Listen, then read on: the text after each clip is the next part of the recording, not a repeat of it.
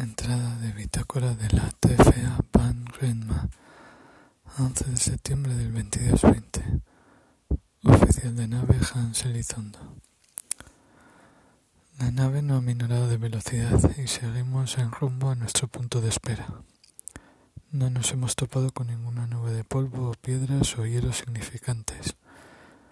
Le he vuelto a, preguntar al Aqua sobre los archivos de la República. Dice que algunos parece que están desubicados. Que llama una localización, pero allí no hay nada. Que va a intentar recuperar la información. Que le parece muy extraño. Fin de entrada.